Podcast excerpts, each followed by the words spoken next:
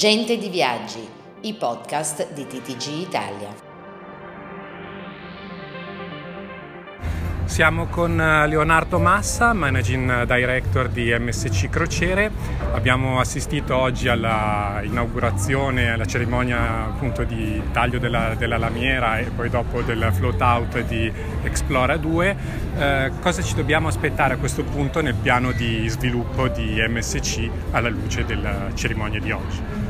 Beh, riferendosi alla giornata di oggi, devo dire è comunque emozionante vedere un cantiere, un cantiere italiano che lavora alla costruzione di ben due nuove navi contemporaneamente che si affiancano a Explora One varata di fatto poche settimane fa da Fincantieri a Trieste. Quindi il progetto Explorer che fino a eh, pochi mesi fa era un progetto oggi prende vita e forma in maniera molto concreta.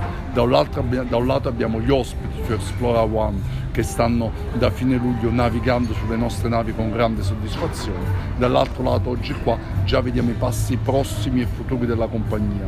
Explora 2 che arriverà a fine estate 2024 navigando proprio nel mare nostro, nel, Mediterraneo e poi l'anno successivo Explora 3.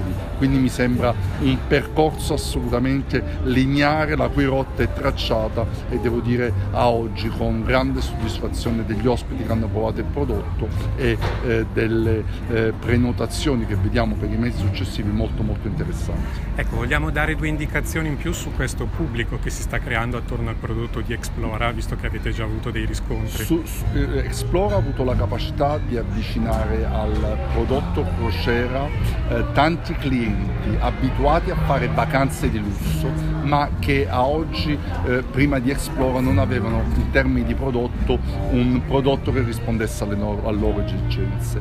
Il vantaggio oggi è che questi clienti abituati a hotel di lusso 5 stelle hanno eh, cominciato ad assaggiare, provare Explora e sono entusiasti perché ha tutto quello che è il comfort, la qualità di un uh, hotel di lusso, c'è un vantaggio che nessun hotel di lusso al mondo può avere, quello di svegliarsi in località sempre diverse e di, come dico io, avere sempre una finestra vista mare. Uh, quindi uh, è un, uh, è un valore aggiunto che i consumatori stanno imparando a conoscere, la compagnia ha da poco terminato il lancio e quindi guardiamo ai prossimi passi, oltre che le prossime navi, con grande ottimismo e anche col deployment della flotta perché abbiamo incominciato in Nord Europa, andremo poi in Nord America, durante il periodo invernale saremo nelle, nei Caraibi, ci appacceremo poi sul Pacifico dove arriveremo alle Hawaii per l'estate 2024 poi navigare appunto nel Mediterraneo. Ottimo, grazie. Grazie a te.